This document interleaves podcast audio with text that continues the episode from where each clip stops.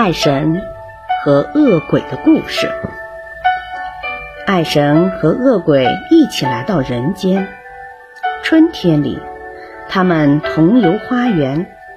爱神说：“啊，多么美丽的景致，百花浪漫。”恶鬼说：“美什么？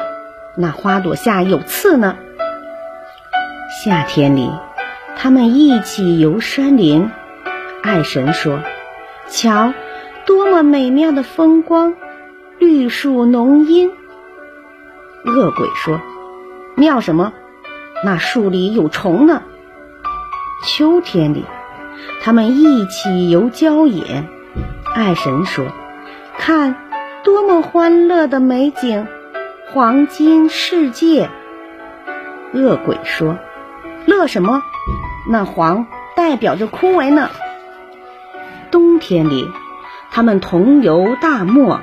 爱神说：“哈哈，多么洁白的大地，白雪皑皑。”恶鬼说：“净什么？